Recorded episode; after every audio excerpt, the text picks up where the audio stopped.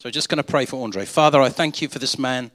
Thank you for all the preparation and the love and the care that he's put into this. Holy Spirit, now would you come and speak through him? It is you we're after, your words. Would you come and speak to your people in Jesus' name? Amen. Amen. Amen. Thank you very much. Thank you very much. Well, good morning, or perhaps just morning for some of you.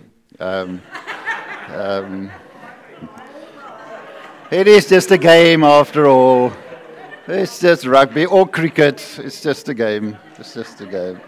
Uh, okay, we've got that over with. Yeah, it was tough. It was tough. I was really trying hard not to do that, but we are. Yeah. Listen, it's always daunting to stand here in front of you. Um, and I thought before I start off and take us further on, on the greater story, I um, I feel I just want to share a bit of the journey with you guys in terms of what brings me to this place in standing in front of you. Um, and also want to make sure that you understand that for us as, as elders and everyone that stands up here to teach, we don't take this duty lightly. Um, the Bible talks about the responsibility of, of bringing uh, teaching to people.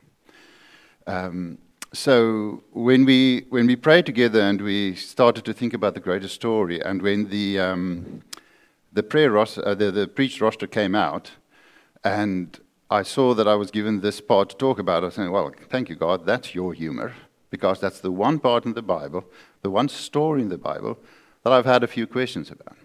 Okay, so how do we go about this? I mean, I can't speak for everyone else, but for me, it really starts with with praying about that piece of scripture and read it over and over again in as many translations as I can find and that I can understand.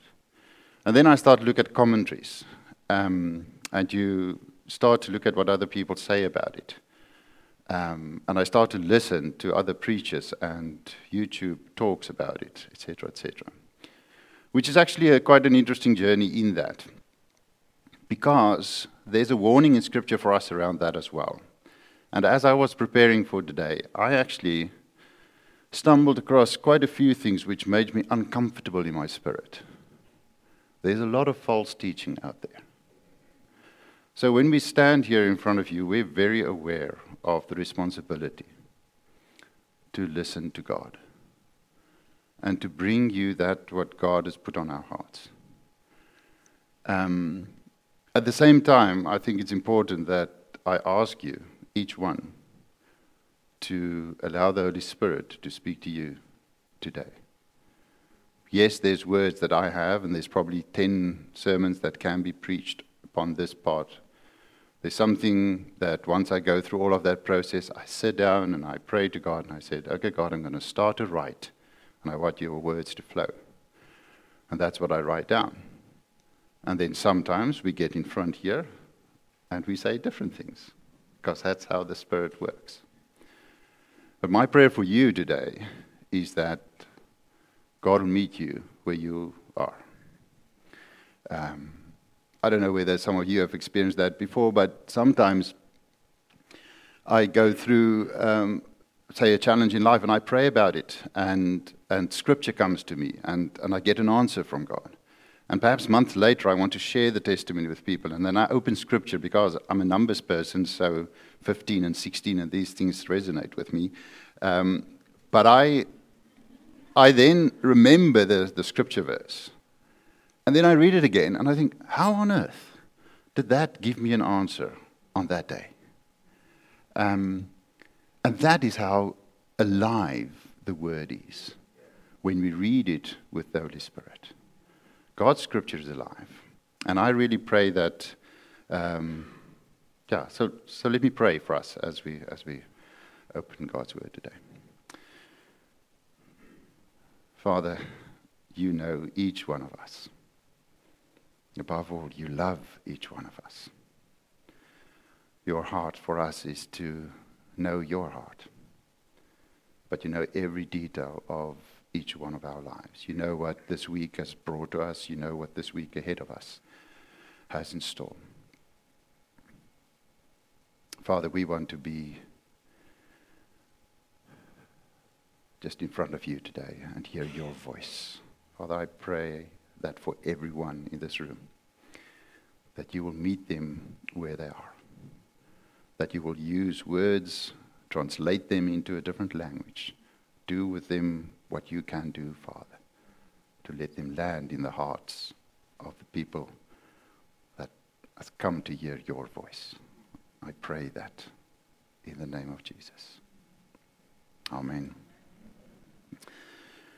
Amen. Right. So let's let's get into it then. So today, um, as as you know, we get carrying on with the the greater story, um, and and looking at the golden line that we've seen through the preaching over the last few weeks in terms of the golden line of the story that that we find in the Bible.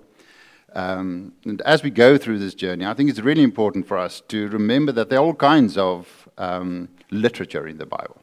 Um, there's history, there's wisdom, there's poetry, uh, there's song, all kinds. Above all, we need to see that the Bible tells us a story of God in relationship with His creation, God in relationship with His people, the Creator God, the Almighty King of heaven and earth. And that is the golden thread that goes through the Bible and what we pick up as we go through uh, the greater story as well. So, if we, uh, if we just recap on the story um, through the part of Scripture that we arrive at today, then um, it is important to learn from these stories because sometimes we think about the Old Testament as old. and we live in the New Covenant in the New Testament. Uh, but there's, there's a lot for us to pick up from that journey of God in relationship uh, with his people. Um, so God created, He created all things that we saw right at the start of the series. He created it all good. Uh, we see the event where Adam and Eve makes a wrong choice and start decides to take this journey on their own terms, and then all things go pear shaped for um, creation after that. Um, now they're outside of the Garden of Eden, and uh, the, the people are uh, increasing in number. We see the first murder recorded in the Bible when Cain is so involved with himself and who he is and how important he should be that he actually killed his brother. Um, sin comes to enter into the hearts of people, and they increasingly are disobedient to God. And then we get this devastating position where God looks at all of that is going on and he's really sad. And that is, uh, um, we, we went through that a couple of weeks ago when then in Genesis 6, verse 6 to 7, we read this very, very sad words. The Lord regretted that he made human beings on the earth, and his heart was deeply troubled. So the Lord said, I will wipe you from the face of the earth, the human race I have created and with them the animals, the birds, and the creatures that move along the ground. For I regret that I've made them. The world has come to this. God decides needs to wipe the people off the earth. However, and Adam spoke about that as he shared word, there's always salvation in God's story. So Noah and his family, as we know, is rescued, and God gives them the same instruction and I emphasize this because it becomes relevant as we go through the scripture later. He gives them the same instruction when they come out of the ark as he's given Adam and Eve in the Garden of Eden. When in Genesis 9, verse 1, we read, the God, Then God blessed Noah and his sons and said to them, Be fruitful and multiply and fill the earth. Same instruction that we, that we get um, as the instruction that Adam and Eve got right at the start. So it's an instruction to co create with God, it's an instruction to um, enjoy the abundance. Uh, as Ian remind, remind us, the abundance that God has created around us, to be obedient to Him and, and walk uh, with God in that journey. But it doesn't take long again for people just to go astray and, um, and make the wrong decisions. Um, and that then brings us to where we are today, when we, when we talk about the, the Tower of Babel. Um,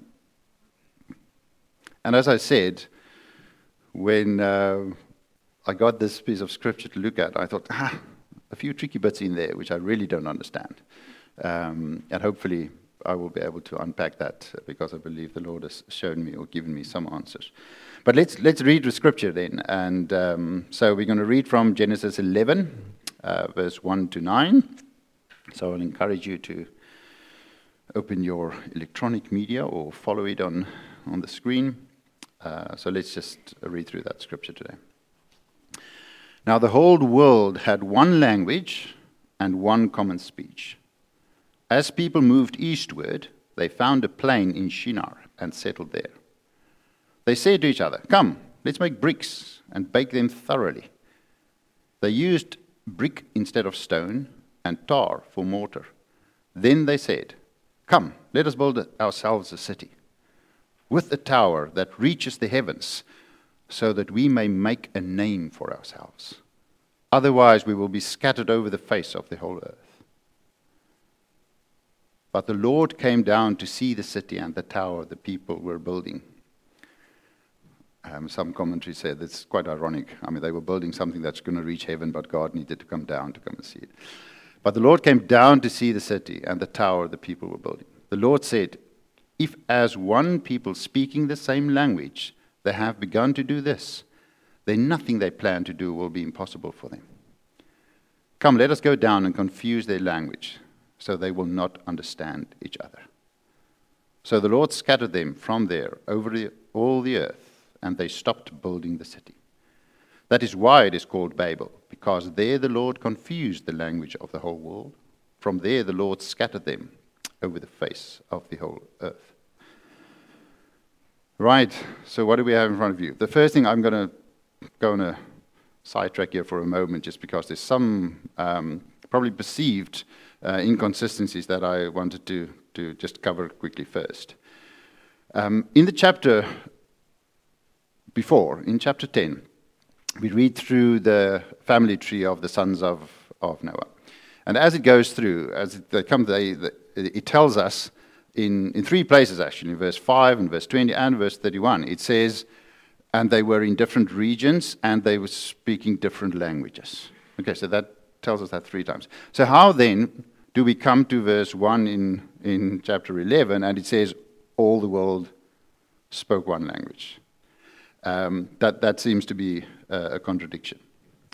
Um, and it even goes further. I mean, that chapter 10 tells us about the different regions they lived in. But as we can see here, um, it says that as they journeyed east, I mean, all of the people speaking one language and they journeyed east. So, contradiction. What's going on here? Um, I think it's important for us to remember that even Genesis 1 and 2, uh, we see there that we have the same story about the creation told to us in different ways. And so we know that, as we said before, the Bible is telling us a story about God's relationship with his people. The Bible is not a scientific handbook. The Bible is not necessarily giving us an historical, chronological um, sequence of events. And I think, like, like we have today, like it sometimes happens where, uh, in situations that we, we live in, that we sometimes say something before we elaborate on it. I mean, we would say, telling people Peter got engaged, and, and then you tell about it. So you give the punchline. I mean, movies often do it the different way. You know, they will, um, they will just give you some indications of what's coming, and then they fill in the story. Okay, so we see that narrative all over us, and I mean, it's quite familiar with us uh, even today, that we will say something like, the Springboks beat England, and then you tell about the really silly game uh, and all of that. Be very careful, yeah. Anyway, let's get back to the point.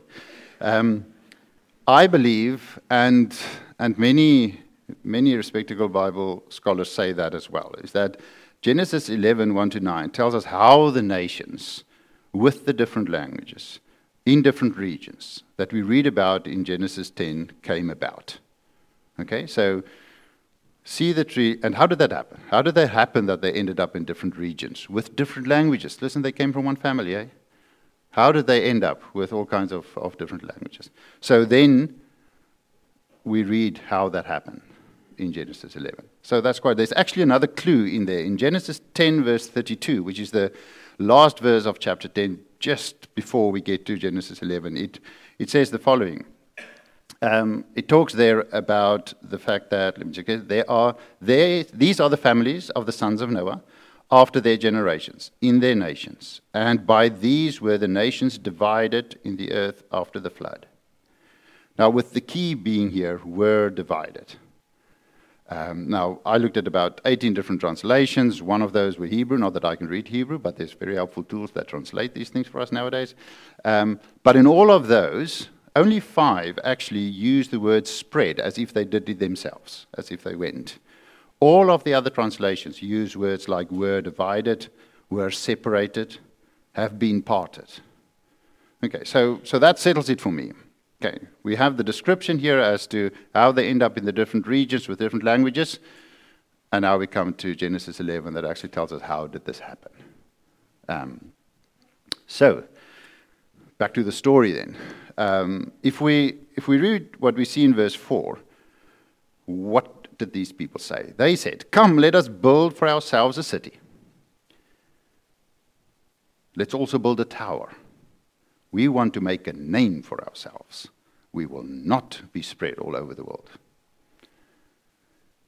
Now, all of that is sinning against God's instruction. Remember that I, that I pointed out that God's instruction was to fill the earth and to go out. And they're saying, no, no, no, no. We're going to build a city. We're going to just be here. It's going to be just us. We will make a name for ourselves. We're going to be important. So, what we see happening here is that people are moving away from recognizing God, seeing the glory of God, recognizing their, their Creator. They're creating their own little space. They want to be important, they want to be seen by, by people out there. I mean, some critics have, kind of asked, is this narrative just a, a, little story? Is it true? Did it actually happen? And, and as it happens, there is quite a lot of archaeological evidence that these things happened in that region in the world. Um, the nations were building these towers. Uh, they were called ziggurats, if that's not cigarettes, ziggurats or something like that. I mean, that's the, the right word. So these are step like temples or step like towers that uh, people in those times built to create a space for their gods to be honored, where they thought that they could meet with their gods, where they could look after their gods. So it is clearly that what they're doing here is saying, we don't recognize God, we're going to create this uh, for ourselves. We're creating a kingdom, a place of worship um, that excludes God from, from our picture. In clear, direct defiance to God's uh, instruction.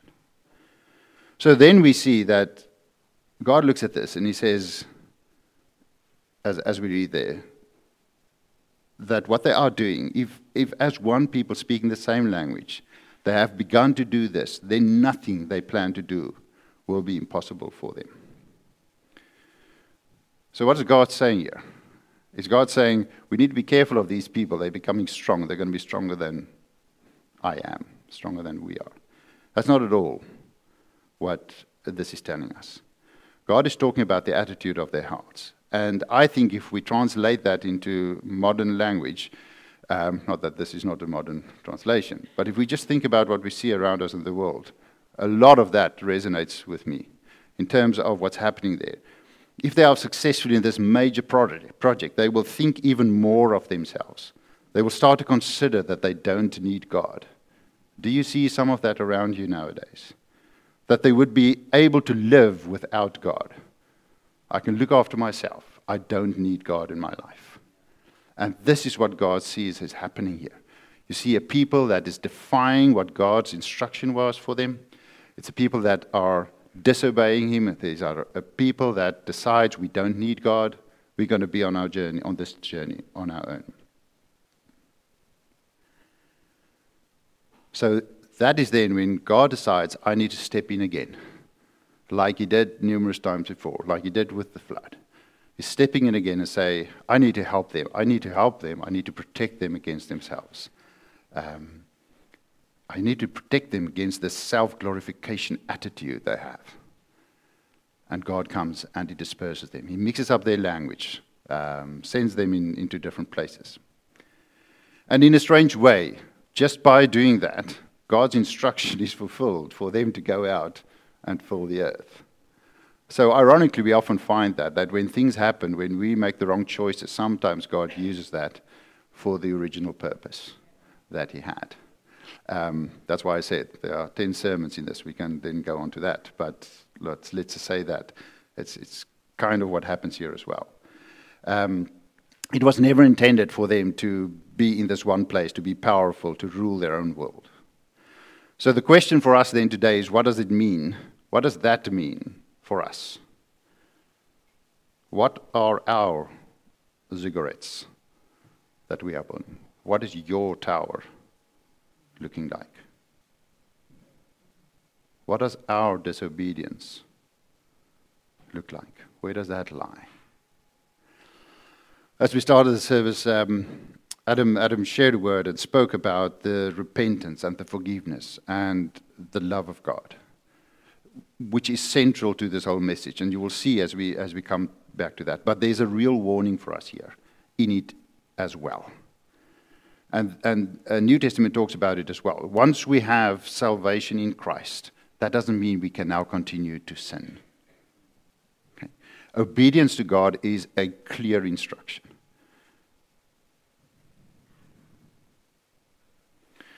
It's clear that there are hardship that comes from disobedience of the people. I mean, this is very evident from the greater story and how we, how we go through that.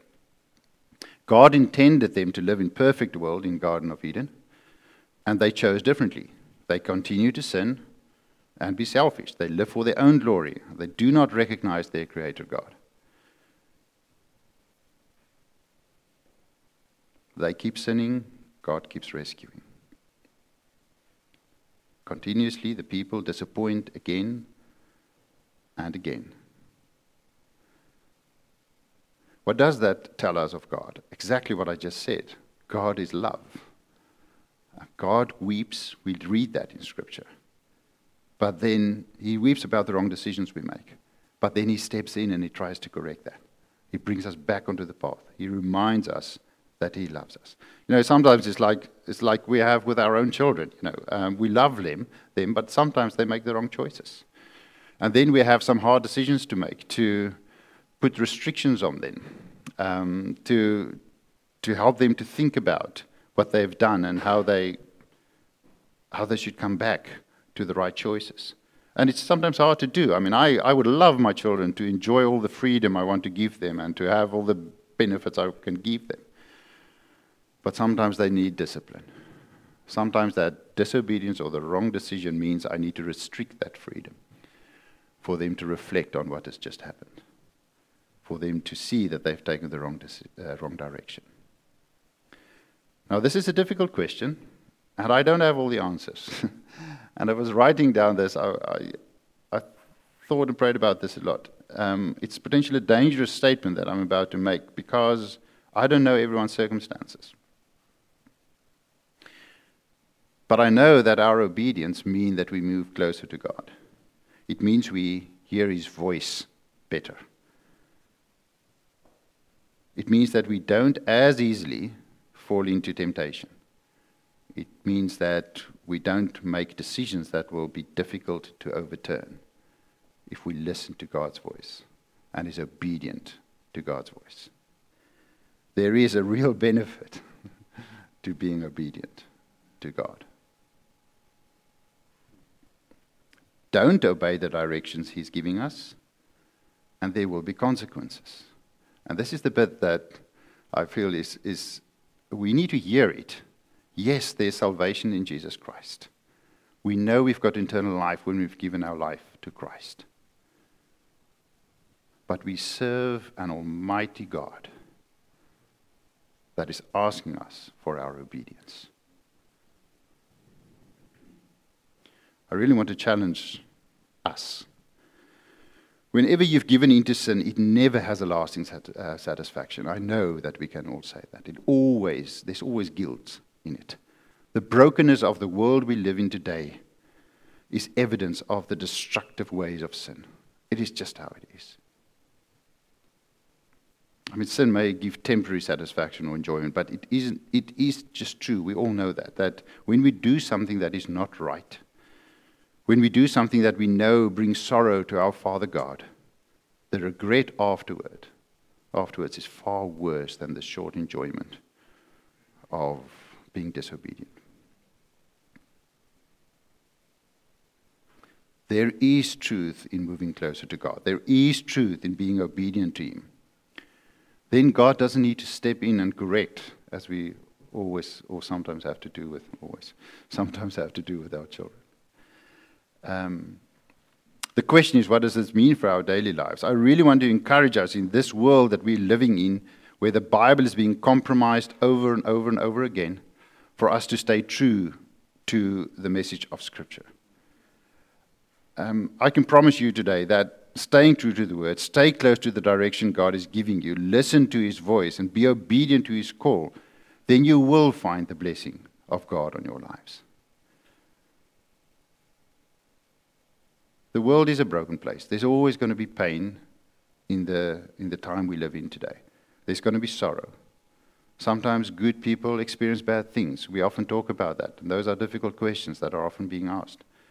And sometimes these bad things are due to bad choices, not necessarily by them, but by other people around them. We're living in this broken reality at the moment, and therefore there is pain and sorrow that we often can't explain.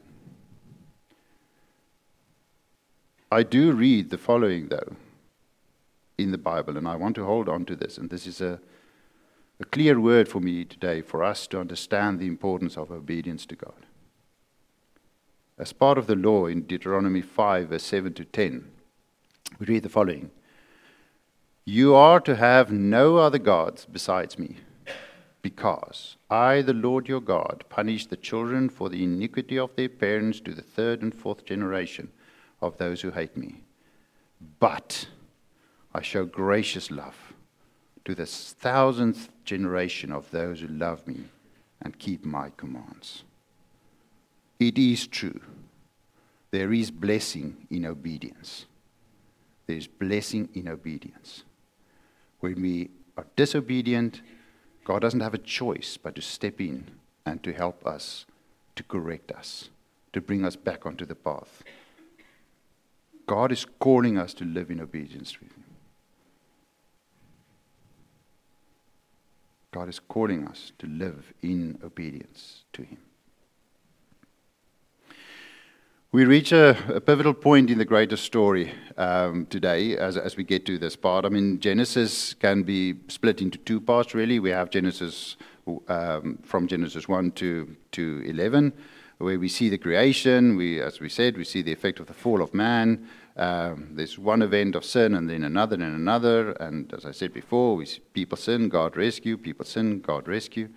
Um, and then we reach this point at the end of chapter 11 where clearly people are just continuing in their sin. It's really a sad state. Um, but then God almost changes gear and say, okay, I'm going to now put the rest of my salvation plan in place. And he calls Abraham.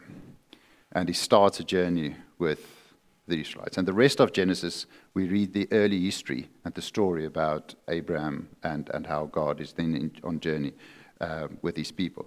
But the important thing about that part is that all people will be blessed. We know that. That's the promise that God gives us as He calls Abram. God's rescue plan continues. God's intention for man to live in relationship with Him is again being rectified, rescued by God. Um, and as, as we continue the story, we will, we will explore that further.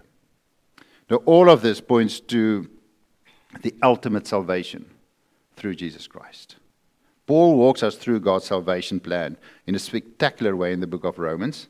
And I would really encourage you to read that from start to finish. It is meaty, uh, tough work, but I'll encourage you to do that. And I'm not going to read all of that here today. Um, but there are a few verses that I want to anchor uh, as we go through that, which are just telling us about God's great love and, and how uh, and the reality of what sin does. I mean, Romans 3:23, for all have sinned and fall short of the glory of God. Very well-known verse.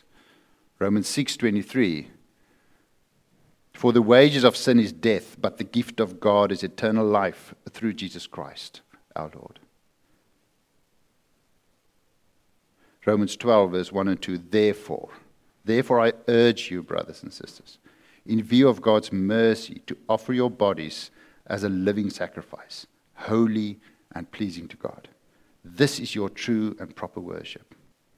Therefore, I urge you, brothers and sisters, in view of God's mercy, God's rescue plan, I urge you, offer yourself as a living sacrifice, holy and pleasing to God. This is your true and proper worship. Do not conform to the patterns of this world. As I said earlier on, when, when I was preparing for today, I stumbled across so, not so much, a few places of things that really made my hair stand up in terms of false teaching, just things on the edge of it. As if the, the where we find the world in today with, um, uh, with all, the, all the culture stuff that we see around us, if that's not enough, there are also within the midst of the larger church world some dangerous things going on. Um, so, so the instruction here from, from Paul is do not conform to the pattern of this world. Um, and and I, w- I want to really encourage you today. God is faithful when you approach these things in prayer and ask the Holy Spirit to give you discernment. He will do that for you. Um, I encourage you to, to evaluate everything that you hear and read. Um, go into those prayerfully Listen to those prayerfully. Ask God to protect you from what's going on around us in the world so that we don't conform to the patterns of this world, but be transformed by the renewing of your mind. Last week, was last week, Jeeves, or the week before, Jeeves uh, repeatedly spoke about the, uh, what we allow in, the stuff we look at um, on television and everything that we see on social media and all of that, how much of our time do we devote to that?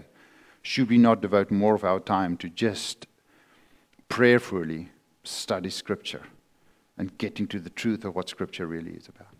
So that we can, in obedience, follow where, where God leads us on a daily basis in every decision we make, everywhere we go.